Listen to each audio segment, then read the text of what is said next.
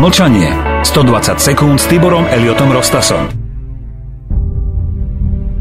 Už celé dekády nás naši agilní politickí komsomolci a najmä politrukovia z médií presviedčajú, že iná cesta ako byť súčasťou NATO neexistuje.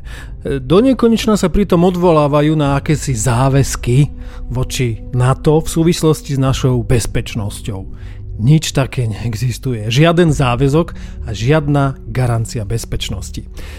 Na to, aby sme lepšie pochopili, o čom v prípade Severoatlantickej aliancie vlastne ide, sa musíme vrátiť do minulosti a najmä k podstate, ktorá túto organizáciu definuje.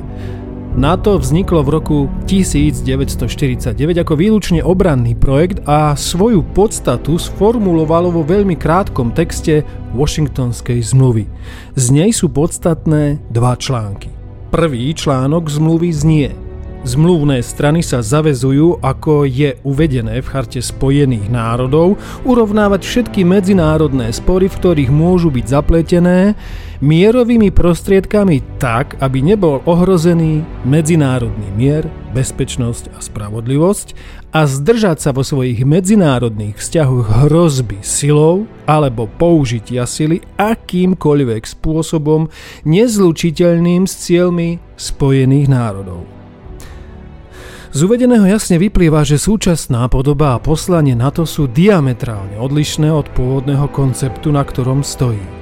Samotný útok na Jugosláviu je v absolútnom rozpore s doktrínou Washingtonskej zmluvy. Preto ho viedli výlučne Spojené štáty a niektoré vazalské krajiny, vrátane Slovenska. Mlčanie. stodvadsať sekúnd s Tiborom Eliotom Rostasom. Túto reláciu podporuje mesačník Zem a Vek.